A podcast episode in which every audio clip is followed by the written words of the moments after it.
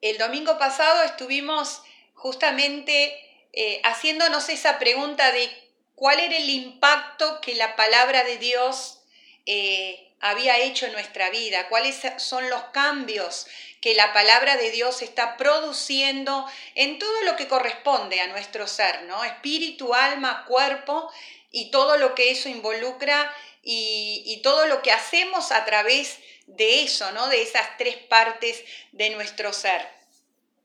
Y lo que está pasando, no sé, algunos quizás ya se han dado cuenta de que eh, mis mensajes por lo menos son como un poco, eh, tienen una continuidad, ¿no? Y, el Señor me, siguió hablando con respecto a, esto, ¿no? Acerca del impacto de la palabra y, y también me quedé meditando mucho en lo que ministró la pastora Erika en la ofrenda, ¿no? Eh, así que el mensaje de hoy es un poco eh, una continuación del domingo pasado, ¿no? Y es basado en, en, una experiencia tremenda, ¿no? Que relata la Biblia en uno de los milagros de Jesús, es uno de los milagros de Jesús, y diría yo el más famoso de los milagros porque eh, ese milagro es el único que se repite en los cuatro evangelios. La misma Biblia dice que los milagros de Jesús fueron muchísimos más de los que se relatan en la palabra y creo que si hubiéramos tenido, ¿no? O hubieran tenido que escribir todos los milagros que Jesús hizo, creo que nuestra Biblia sería muchísimo más grande de lo que ya es, ¿no? Así que, bueno, como ya se podrán imaginar, eh, lo que vamos a meditar hoy es acerca del milagro. Dice el milagro de la alimentación de los 5.000, que en realidad el título está mal porque no son 5.000, ¿no? Eso ya eh, los que conocemos el relato tenemos que darnos cuenta de que eh, eran 5.000 hombres y dice más o menos 5.000 hombres, o sea que indudablemente podían ser más. Y si calculamos más o menos una mujer por cada hombre y un hijo, ya tendríamos que decir el, la alimentación de los 15.000 o más, que seguramente eran más, porque difícilmente en esa época se tenía un hijo solo, ¿no? Así que hoy vamos a meditar a ver qué nos dice este milagro tan conocido. Y mira, yo ya te doy un consejo. Y primeramente quisiera pedir que todos pusieran cámaras como pedimos nosotros. Nos gusta vernos las caras. No me gusta eh, ministrar a gente con, con una pantalla negra, perdón. Me encanta verles las caras, ¿no? Este, es una linda conexión poder vernos, ¿no? Y como, como decía, eh, deja un poquito de lado el hecho de que, uh, ya sé, ya sé este pasaje, lo sé de memoria y ya la mente, ¿no? Viene todos los relatos que ya sabes. Deja un poquito de lado tu conocimiento y abrí, abrí tu mente para saber qué más me puede decir Dios en esta mañana acerca de este milagro o qué de nuevo me puede decir. Porque la palabra misma dice que la palabra de Dios es viva, o sea, viva quiere decir que eh, no es algo que, pasó, que ya te habló, sino que cada día la palabra de Dios tiene esa tremenda virtud de hablarte y aún si es necesario de recordarte, ¿por qué no? Porque para eso vino también el Espíritu Santo, para recordarte cosas que quizás, o como esto que digo, ¿no? Que Dios nos habló y lo dejamos de lado o no, no tomó fuerza en el momento y puede tomar hoy. Bueno, como decía, cambiamos el título del milagro. Eh, el milagro de los 15.000 o más.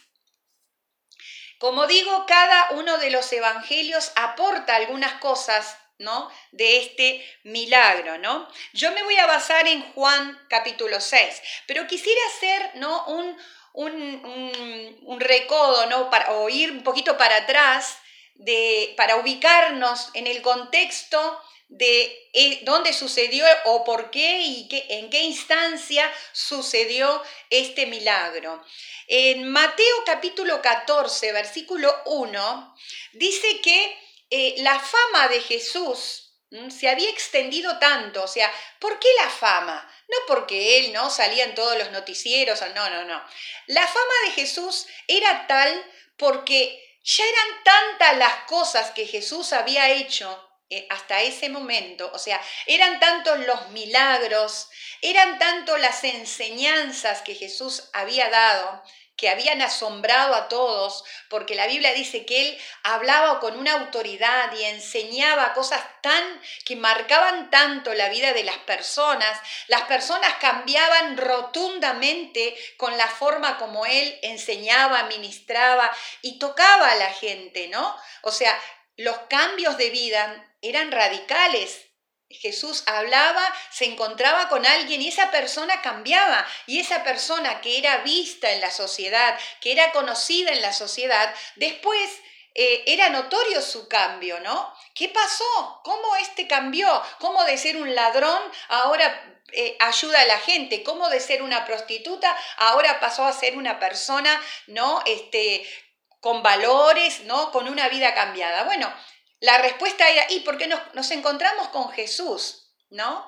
Y algunos lo llamaban maestro. ¿Por qué maestro? Porque sus enseñanzas eran tan marcadas, su palabra era tan poderosa que eh, no solamente enseñaba, sino que lograba cambiar a la gente. Y obviamente lo que más también este, se divulgaba eran los tremendos milagros que Jesús ya estaba haciendo. Y nosotros para ubicarnos un poquito, o sea, hasta Mateo 14, o hasta Juan 6, o hasta Lucas 9 creo que es que menciona este milagro, Jesús ya había hecho cosas tremendas. ¿Quiénes más lo habían visto? Si la gente común de la ciudad. Si Herodes, que es el que voy a mencionar ahora, ya se había enterado de todo esto y ya conocía, más lo conocían sus discípulos, que estaban con él día y noche. Y acá en Mateo 14 dice que Herodes se entera de esto, ¿no? Y, la reacción de Herodes fue que, qué tremendos, se resucitó Juan el Bautista. Juan el Bautista todavía no había muerto. ¿Por qué Herodes decía, Juan el Bautista resucitó nuevamente, porque Juan el Bautista también había hecho milagros. Y Juan el Bautista había también eh, marcado ¿no? una etapa nueva dentro de todo lo que era eh, eh, el manejo de la ciudad. También había gente que estaban siguiendo a Juan el Bautista y, y, ya toda la parte de gobierno estaba preocupado porque pensaba, este es un libertador político, bueno, vamos a eliminarlo. Y Juan el Bautista estaba en la cárcel en ese momento. Entonces Herodes dijo, no, no, no, otra vez me pasa lo mismo, otra vez este arrastrando a la gente y haciéndose famoso, bueno, lo voy a matar. Y lo manda a matar a Juan el Bautista. Y dice la Biblia que, bueno, lo mata a Juan el Bautista, los discípulos este, lo van a buscar, lo entierran y le dan aviso a Jesús. Eso es la previa, ¿no? A lo que vamos a hablar hoy. Y cuando Jesús, dice la Biblia, se entera de esto, se entera de que Juan el Bautista había muerto, obviamente nos damos cuenta por el relato que Jesús se afecta, Jesús se nota que le duele, que le, afectó muchísimo esto y dice que él se resuelve apartarse solo a un lugar desértico, eh, resuelve quizás hacer su duelo solo, porque él eh, apreciaba, por supuesto, tenía un cariño especial por Juan el Bautista, ¿no? Había tenido una conexión muy importante también en el ministerio con Juan el Bautista. Entonces, acá yo quiero hacer un paréntesis y, y a mí me tocó mucho decir, Jesús era tan humano como vos y yo. Jesús se afectaba de la misma manera que vos y yo. Él, por más que ya estaba desarrollando un ministerio con, con, autoridad, con, con logros, con él seguía siendo humano y él dijo, necesito un tiempo solo, eh, quizás para llorar solo, ¿no? Y se apartó. Después nos damos cuenta que ese apartarse solo, indudablemente los discípulos también lo acompañaron, ¿no? Dice que él se tomó una barca y se fue y se cruzó a un lugar solo. Bueno, esa, como digo, es la previa, perdón, es la previa al, al milagro la gente se entera de que Jesús se había ido. ¿Y por qué se entera? Porque la gente estaba pendiente de dónde estaba Jesús. ¿Por qué estaba pendiente? Porque obviamente que donde estaba Jesús cosas pasaban. Donde estaba ahí la presencia de Jesús, era imposible que no pasara algo. Que no hubiera una enseñanza poderosa, que no hubiera un milagro, que las cosas no, no sucedieran, que la naturaleza no se transformara también. O sea, todo el ambiente donde estaba Jesús se transformaba, ¿no? Guardate esto en esta mañana. Por eso la gente estaba pendiente. ¿Y dónde está? ¿Dónde está Jesús? ¿Dónde está el Maestro? Y bueno, lo encontraron. ¿no? Encontraron dónde estaba Jesús. Y dice que Jesús cuando salió, los encontró, vio que estaba ahí la multitud. Yo creo que quizás algunos dirían, no, no, no, no es momento de, atender a nadie, eh, no estoy para nadie, eh, no quiero escuchar a nadie porque estoy ¿no? Eh, este, en un momento de dolor. Y la Biblia dice que Jesús, cuando los vio, vio esa multitud, tuvo compasión de ellos. O sea, los vio y dijo, me compadezco, o sea, mi corazón se conmueve.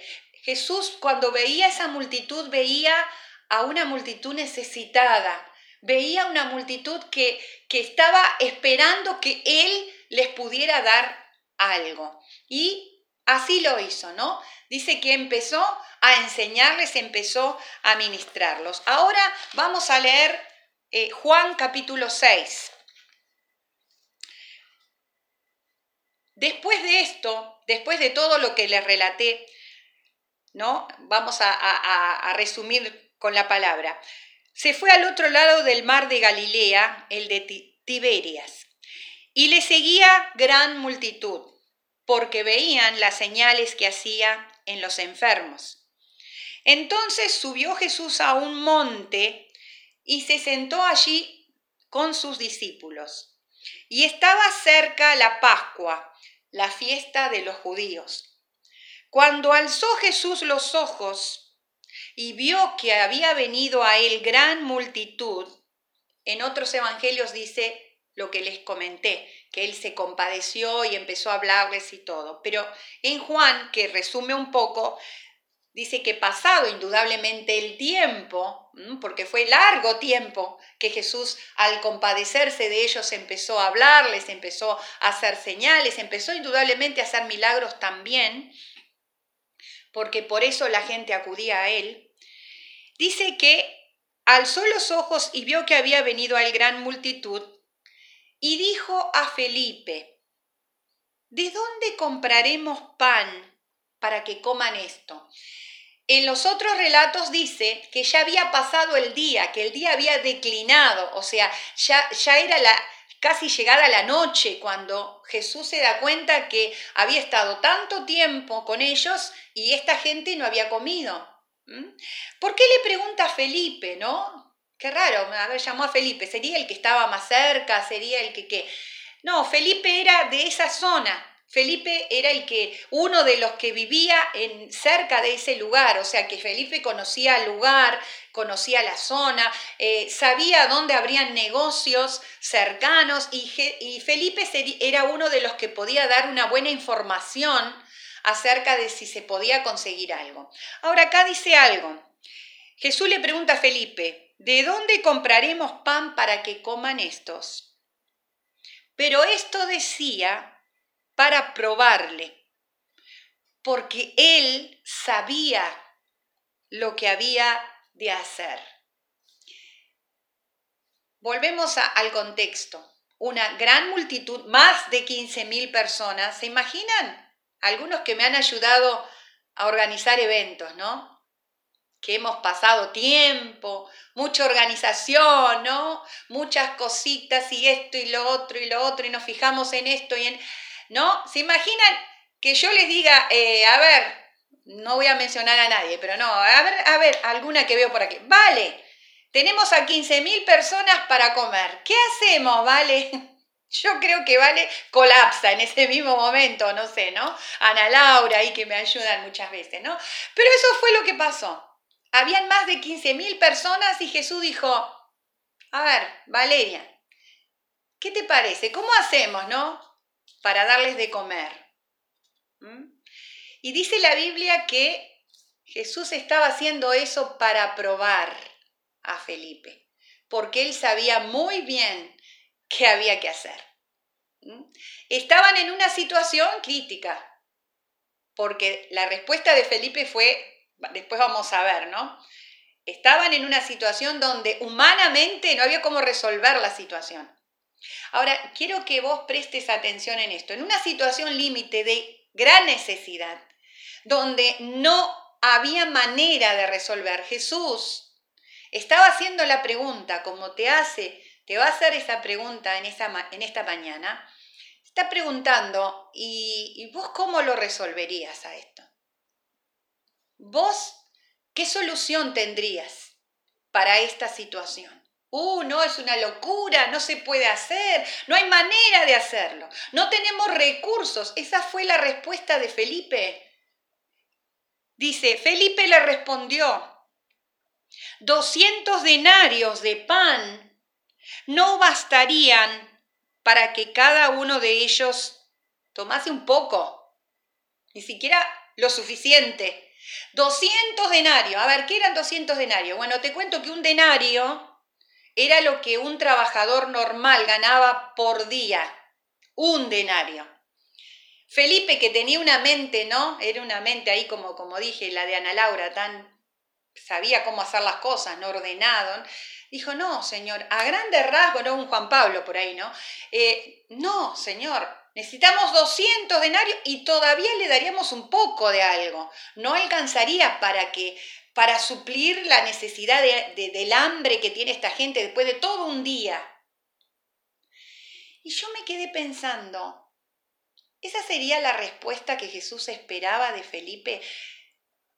Como les digo, hay, en esa instancia del ministerio de Jesús, saquemos la palabra ministerio, en esa instancia del caminar de Jesús con esos discípulos, Jesús ya había hecho tremendos milagros. Jesús ya había impartido fe para que ellos vieran que Él era capaz de controlar todas las cosas, que él, él, tenía recursos de la nada, que Él podía sanar enfermedades como la lepra, como, bueno, podía resucitar muertos. Jesús había hecho ya muchísimas cosas delante de esos discípulos, delante de Felipe. Pero Felipe todavía seguía con su mente carnal, humana, terrenal, terrenal, haciendo los cálculos, no, pero esto no nos, no nos da, tenemos esto, hemos ahorrado esto y, ¿no? Como nos pasa a nosotros. ¿Cuántas cosas hemos visto que Dios ha hecho en nuestra vida? A ver, algunos son más nuevos, otros son, tienen una gran trayectoria eh, en el Evangelio, hacen desde chico, quizás son cristianos, han visto, ¿cuántos milagros has visto que Dios ha hecho? ¿Cuántos milagros Dios ha hecho en tu vida personal? ¿Cuántos milagros Dios ha hecho en la vida de otros? De sanidad, de provisión. ¿Cuántas palabras Dios te ha dado? ¿Cuántas advertencias? ¿Cuántas, cuántas cosas te ha enseñado? Eso era lo que había pasado con la vida de esos discípulos. Eh, los discípulos habían eh, visto, escuchado.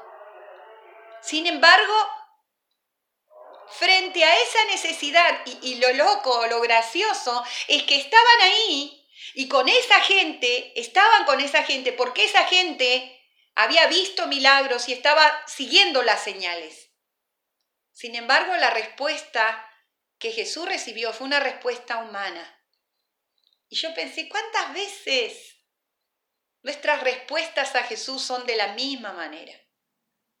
Hemos escuchado la palabra, repetimos los versículos, vemos que Dios nos está diciendo cuántas veces que podamos vivir en lo sobrenatural, que lo sobrenatural pueda ser natural para nosotros, pero frente a una necesidad grande, frente a una crisis grande, todavía seguimos diciendo que esto se termina cuando se crea la vacuna.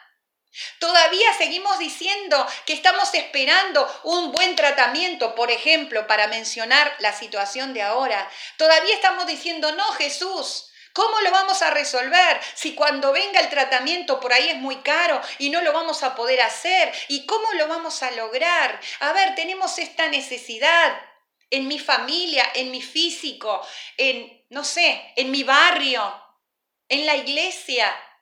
A ver, necesidades, no sé, de cualquier tipo. A ver, espera, Señor, que saco mi calculadora. Es más fácil para Felipe pobre habrá usado solo su cabeza. Nosotros sacamos inmediatamente nuestros cálculos matemáticos y empezamos a calcular, ¿no? ¿Cuánto vamos a tener que ahorrar para hacer esto? Dios está haciendo milagros. ¿Cuánto lo ves? ¿Y cuánto usas de tu conocimiento? de lo que Dios te habló para responder a lo que Jesús te está preguntando. ¿Y cómo van a resolver ustedes esta situación? ¿Cuál es la respuesta que ustedes van a dar? Y Felipe le dio una buena respuesta humana. No, es imposible. Es imposible. No hay manera de hacerlo. Y les cuento algo, era verdad. Humanamente no había manera no había recursos, era un lugar que no había, por más que tuvieran la plata, no había cómo, cómo comprarlo, ¿no? Cómo hacerlo. Uno de sus discípulos se avivó, ¿no? Uno de sus discípulos, Andrés, hermano de Simón Pedro, le dijo, aquí está un muchacho que tiene cinco panes de cebada y dos pececillos más y dos pececillos, perdón, más, ¿qué es esto para tantos? A veces tenemos una respuesta pequeña. Nuestra fe nos da para decir, bueno, a ver, ¿qué hacemos? Con esto poquito que tengo, con esta pequeña fe, como me decía alguien en esta semana, tengo muy poca fe. A ver, con esta pequeña fe, qué sé yo, podríamos hacer algo, podríamos buscar un pan. Pero en vez de callarse la boca, ¿no? En vez de decir uso eso poco, dijo, no, pero esto no va a ser suficiente. Yo te puedo asegurar que lo poco que tengas de fe, de recursos, de expectativa, de visión, es tan diferente cuando vos crees que eso puede hacer algo, cuando vos Confías que no vas a hacerlo vos, que no va a ser con tus fuerzas humanas. No vamos a salir de esta crisis con ninguna cosa humana, hermanos. No vamos a salir de esta crisis que estamos viviendo, que es una crisis demasiado grande y abarca demasiadas cosas de nuestra vida. No es solamente la salud, no es solamente lo económico, son todo lo que tiene que ver con nosotros estamos en una crisis existencial y no vamos a salir con una vacuna, con un tratamiento, eh, con, una, con un plan económico, no vamos a salir de esta así. Jesús te está preguntando en esta manera, ¿y vos? ¿Cómo pensás resolverlo? ¿Cuál es tu respuesta para este tiempo, para esta crisis? ¿Estás desesperado juntando plata ¿Estás desesperado buscando eh, trabajos alternativos? ¿Estás, ¿Qué estás haciendo? ¿Cuál es tu respuesta? Y la respuesta que ofreció este discípulo fue, che, este, este pequeño niño se avivó, se trajo de comer. ¿Y saben lo que estoy viendo yo como pastora en este tiempo? Que hay pequeños niños en el Señor que están avivados hay pequeños niños recién nacidos en el Señor que están tan avivados, que lograron guardar ¿no? su recurso espiritual para este tiempo. Y ellos son los que están proveyendo muchas veces el pan y el pescado espiritual que estamos necesitando con su palabra, con sus decisiones con su ahí, no tener miedo y ser como esos niños confiados de que todo va a estar bien. Y, el discípulo dijo, bueno, usemos lo que tiene ese niño, porque somos tan incapaces nosotros los, los que estamos las 24 horas con vos, Jesús, que vamos a usarlo del niño. Entonces Jesús dijo, hacer recostar a la gente y había mucha hierba en aquel lugar, bueno, se supo, esto es porque era la primavera en ese momento, y se recostaron como en número de cinco mil varones. Y tomó Jesús aquellos panes y habiendo dado gracia los repartió entre los discípulos. Qué maravilloso amor que tiene Jesús y cuidado por los suyos. Esto a mí me impacta. Qué maravilloso amor tiene cuidado por los que están eh, trabajando con Él. Eso a mí me bendijo tremendamente, porque Él primero le dio a sus discípulos. Podría haber dicho, che, ustedes que son de la casa, ustedes que están siempre conmigo, esperen, voy a bendecir a los otros, les voy a dar de comer. El primero dio a los suyos. ¿Saben por qué, hermanos? Porque Jesús quiere que nosotros, los que vamos delante, los que vamos a darle el alimento a la gente, seamos los primeros fortalecidos, seamos los primeros que tengamos respuestas, seamos los que estamos fuertes. Es como cuando en un, en un, no sé, en un naufragio, ¿no? Uno dice, ¿a quién vamos a sacar primero? A los niños, no. ¿Quiénes van a ser los que van a estar seguros primero? Decimos, y vamos a, a salvar a los niños. ¿Sabes lo que te dicen? No, primero ponete fuerte vos, Primero ponete el mejor salvavidas para que vos puedas tener fuerza para ir a salvar al otro.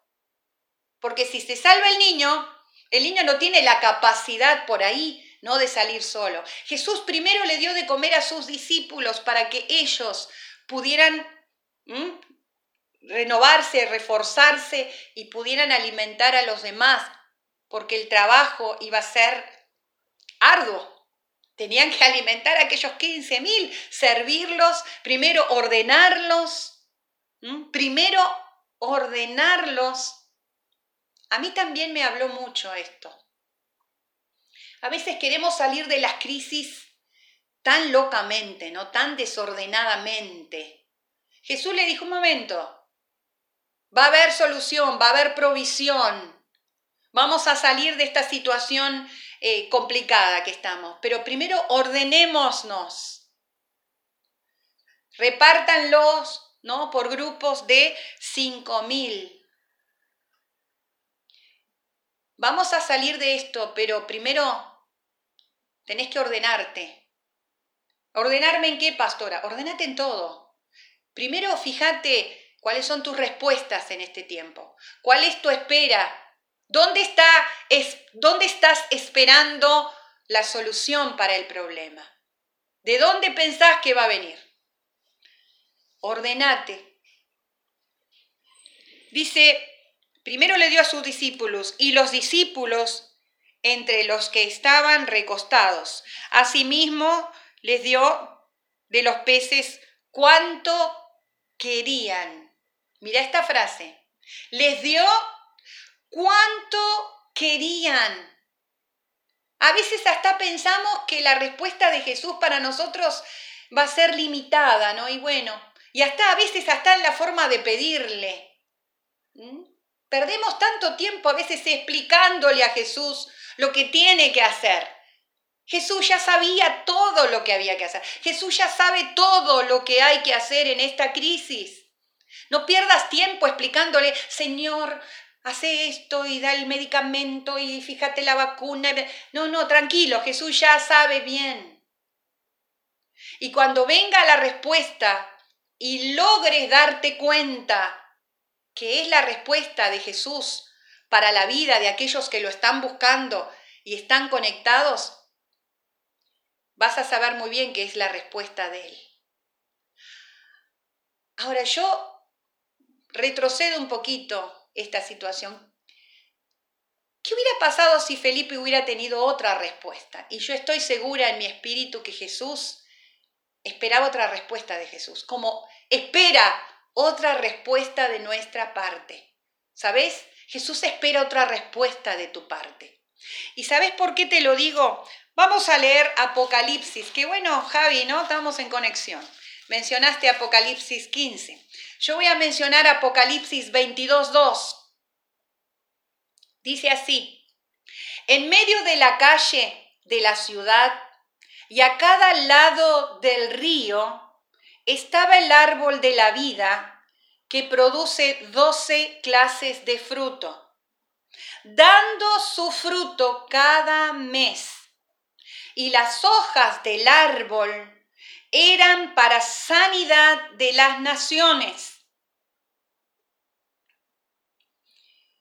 En la visión de Juan de la Nueva Jerusalén, ¿no? De volver, de volver a la primera, al, primer pensamiento, a la primera idea de Dios acerca de cómo Él quería que su reino se desarrollara en esta tierra. Juan ve que en esa ciudad ¿no? En el medio de esa ciudad había un río y de ambos lados de ese río habían árboles plantados y esos árboles daban fruto. Miren, en algunas versiones dice que daban 12 clases de frutos. Algunos interpretan con que, bueno, las 12 clases de frutos era que daban un fruto por mes. O sea, nunca dejaban de dar fruto. Esto ya es tremendo porque ningún árbol da fruto todos los meses, esto ya lo sabemos. Hay temporadas, hay árboles que producen frutos en ciertas temporadas, otros en otras. Esto ya sería fantástico. ¡Wow! Un árbol que da frutos los 12 meses del año. Fabuloso. otros eh, comentaristas dicen que también se puede referir que había un árbol que podía producir 12 clases de frutos diferentes. Imposible. No, sí, sí, posible, porque estamos hablando de los frutos sobrenaturales, ¿no? De árboles plantados por Dios. Sí, sí, los árboles plantados por Dios pueden dar frutos en cualquier momento, de cualquier manera y hacer cosas que uno ni se imagina. podemos pensar de las dos maneras. Aún vamos a quedarnos con la primera que cada mes esos árboles producían, o sea, eran árboles productivos, no importando la estación, esos árboles producían. Y dice que las hojas de esos árboles eran para sanidad de las naciones. Vamos a ver otro pasaje de Ezequiel. A ver si lo tengo Así no lo busco. Ezequiel 44, 12 dice, y junto al río, en la ribera, a uno y a otro lado, crecerá toda clase de árboles frutales. Y sus hojas, acá nos aporta otro dato de estos árboles, y sus hojas nunca caerán, ni faltará su fruto a su ni faltará su fruto. A su tiempo madurará, porque sus aguas salen del santuario y su fruto será para comer y su hoja para medicina. Algunos estarán diciendo, pastora, volvé al, al pasaje del milagro. Estoy en eso. ¿A qué se referirá estos árboles productivos que producen frutos cada mes del año, sin importar qué situación, sin importar qué estado climático, sin importar si eso no es para dar fruto. Esos árboles eh, bien plantados y dice, Claro que van a ser productivos esos árboles, claro que van a producir toda clase de frutos y no va a faltar su fruto, porque dice que esos árboles están plantados junto a ese río que sale, dice Ezequiel, ¿no? Que sale de la misma presencia de Dios, es el río, ¿no? Ese río que sale del trono están plantados ahí. Y dice, y las hojas de esos árboles no caen Interesante, porque las hojas de los árboles siempre caen. ¿Por qué caen? Porque mutan los árboles, porque necesitan este, eh, cambiar, ¿no? Porque es la ley de la naturaleza. Pero de estos árboles que está hablando en Apocalipsis y en Ezequiel, son árboles que no necesitan mutar o no necesitan cambiar de la estación porque tienen como una fuente viva, ¿no? Que les renueva las raíces y entonces están siempre productivos, siempre tienen un fruto, dice, para dar de comer. un fruto que se puede aprovechar, que se puede comer, y su hoja no cae, y aparte de no caer, es una hoja que produce medicina. Es, dice Apocalipsis, medicina para eh, las naciones. Vamos a ver qué son esos árboles. Salmo capítulo 1 dice, bienaventurado el varón que no anduvo en consejo de malos.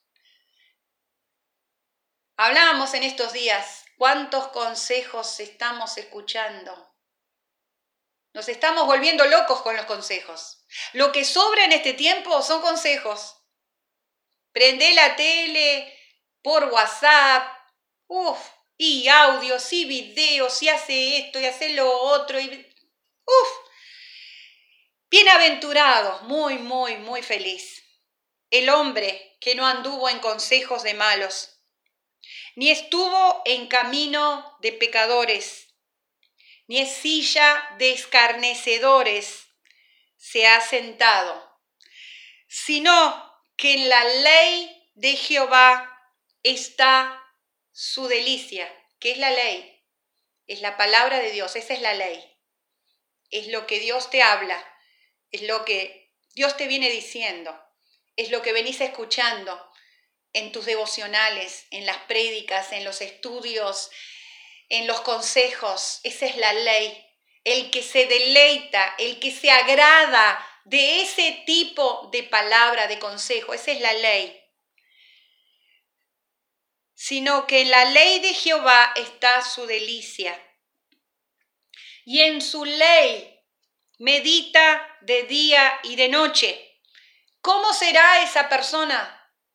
Será como árbol plantado junto a las corrientes de agua, que da su fruto en su tiempo y su hoja no cae. Y todo lo que hace prosperará. ¿A qué se refiere esos árboles de Apocalipsis, de Ezequiel? Que para cualquier estación, para cualquier situación, para cualquier crisis, para lo que sea que vivas en tu vida, ¿eh? para cualquier, no sé, no me sale otra palabra que situación, crisis. Serán las palabras modernas de este tiempo. Para cualquier momento de tu vida, tengas un fruto seas productivo, puedas dar ese fruto, eso que tenés, puedas darle a otros y otros lo puedan comer, otros puedan ser saciados.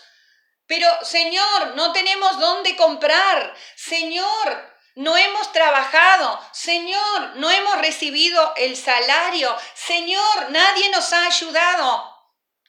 Esos árboles bien plantados, ¿Junto a qué? Ahí está el tema. No es cualquier árbol.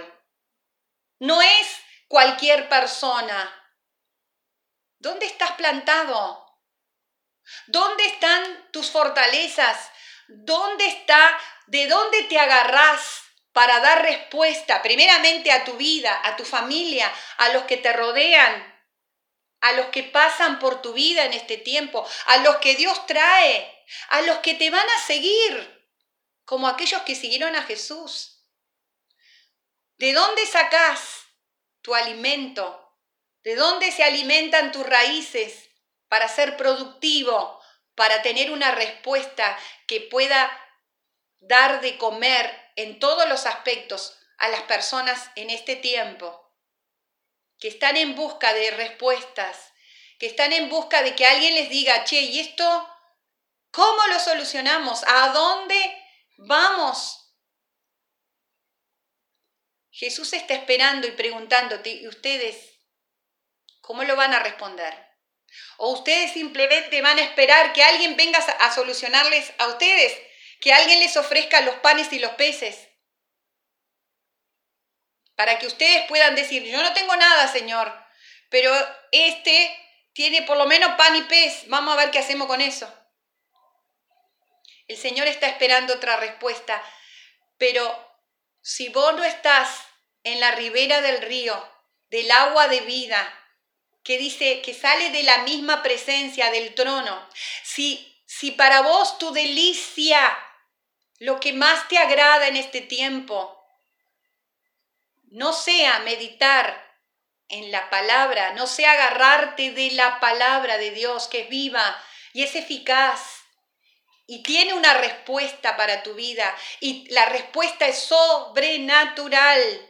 No que vayas a hacer las cuentitas de tus ahorros, de tu, de tu sueldo, de lo que vas a poder trabajar reventándote o, o tu familia trabajando. No. Que vos puedas estar plantado en esa ribera, pero ojo, ordenadamente.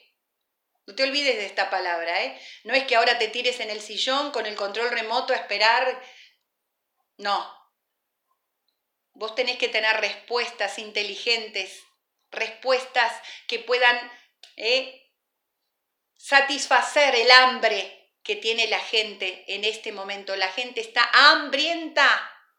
La gente está deseosa de una buena comida. Y dice, y tus hojas tus hojas son para sanidad de las naciones.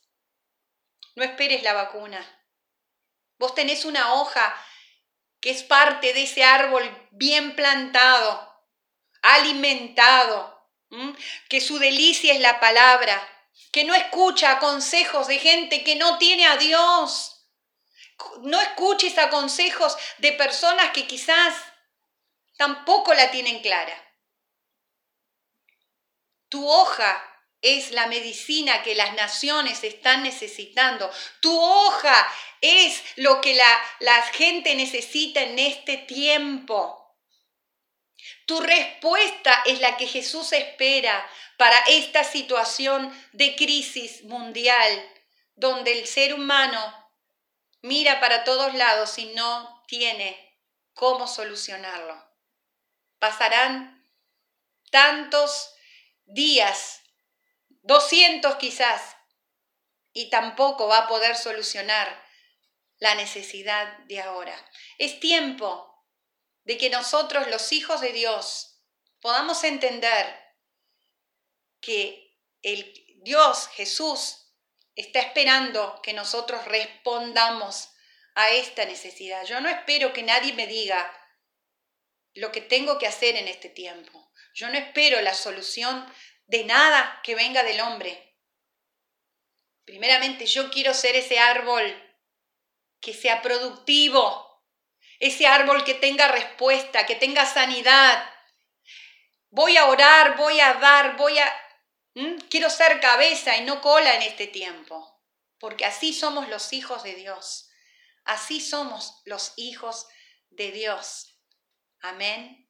Entonces, sabemos cómo terminó el milagro, ¿no? Por supuesto que la respuesta vino de Jesús. Jesús ya sabía. Como Jesús ya sabe lo que tiene que hacer en este tiempo. Jesús ya sabe el final de esta crisis. Ya la conoce. ¿Y sabes qué? El final de esta crisis para vos como hijo de Dios, para mí como hijo de Dios, es bueno. Es bueno es tremendamente bueno, porque la Biblia dice, y aquellos que podemos deleitarnos en la palabra, podemos creerle a la palabra de Dios, porque no solamente tenerla, es más, te digo, no es solamente ver lo que Dios hace, porque yo te podría preguntar y hago un gran paneo a algunos que, que están ahí conectados y los estoy, los estoy viendo, decir, Dios hizo un milagro en tu vida en este tiempo, sí, pero no es solamente verlo, Vos tenés que creerlo, vivirlo. Y eso que estás experimentando con Jesús, poder usarlo como respuesta para esta situación que estamos viviendo. Bienaventurado el varón, que está bien plantado. Bienaventurado el varón, por supuesto, genéricamente hablando, ¿no? La mujer, el, hombre, que está bien plantado que su delicia es de, eh, ver, escuchar, practicar, poner en práctica la palabra de Dios, creerla, vivirla, ser sanidad, ser fruto para esta sociedad hambrienta, hambrienta de lo real, hambrienta de lo que Dios tiene para darnos. Te dejo esta pregunta. ¿Cuál es tu respuesta? ¿Cómo vamos a, dar? ¿Cuál será el alimento para, para este tiempo? ¿Mm? Es la pregunta que Jesús le hizo a Felipe y que nos hace en esta mañana. Dios te bendiga y quiero terminar orando para que esto no sea ¿no? una prédica más, no, no sea ¿no? Eh, una reflexión más que nos parece buena o mala, sino que lo mismo que hablamos el domingo pasado, ¿qué va a producir esta palabra en tu vida? ¿Qué vas a hacer esta semana? Cuando escuches las nuevas noticias, las nuevas disposiciones, ¿qué vas a hacer? Vamos a orar. Te damos gracias, Padre, por tu palabra que es poderosa y realmente, Señor, nos asombramos y a veces hasta criticamos la reacción de los discípulos que estaban contigo, que te veían caminar, que te veían hablar, que te veían hacer esos milagros tremendos y sin embargo seguían sin respuestas. Pero tú de todas maneras hiciste el milagro, lo dejaste ahí marcado como recordatorio de que tú ya sabes lo que hacer en cada situación de nuestra vida, pero tú sigues esperando que seamos nosotros los que podamos dar respuesta, los que podamos dar darnos cuenta de que tú ya nos capacitaste para dar frutos, para tener esas hojas de sanidad. Pero, Señor, que en esta mañana, a través del poder de tu Espíritu Santo, tú puedas llevarnos a la reflexión de que dónde estamos plantados, dónde eh, está la alimentación de nuestras raíces, cuál, de dónde sale el agua.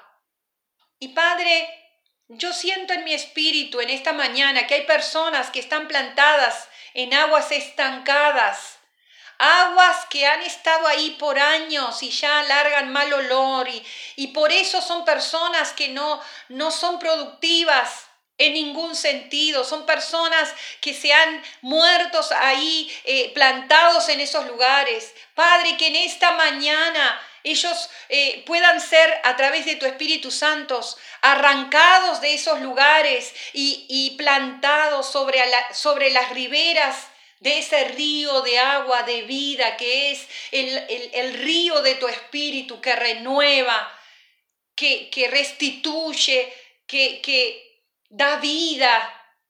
Porque dice tu palabra que a los costados de ese río hay vida, hay vida. Señor, actualízanos en esta mañana. Actualiza nuestra mente, nuestro espíritu, nuestro físico. Actualiza nuestra expectativa en ti. La solución no será humana, no será humana. Será sobrenatural. Y, y yo te digo y te confieso que estoy esperando eso. Todas las soluciones espero sobrenaturalmente. Pero mientras tanto, Ayúdanos a ordenarnos, a ordenar nuestra vida, a ordenar nuestros tiempos, a ordenar nuestros pensamientos, a ordenar nuestras nuestra eh, proyecciones de futuro. Ordénanos, Señor, para poder recibir los milagros que tú continuarás haciendo en nuestra vida, porque tú ya vienes haciendo milagros, pero esos milagros irán en ascenso serán cada vez más grandes. Aleluya, yo lo creo, por lo tanto lo suelto sobre esta congregación y sobre todos aquellos que de diferentes países y naciones nos están escuchando. Suelto la palabra de renuevo, aviva nuestras raíces para que estos árboles que son nuestra vida en este tiempo, aún siendo un tiempo impropio para dar frutos, podamos dar frutos que puedan ser eh, comidos por otros, sanados por otros. Gracias Señor. Gracias. Que esos frutos y esas hojas puedan sanar a otros. Aleluya. Bendito y glorificado sea tu nombre. Y gracias porque continúas hablando a nuestra vida. En el nombre poderoso de Jesús. Amén y amén. Dios te bendiga.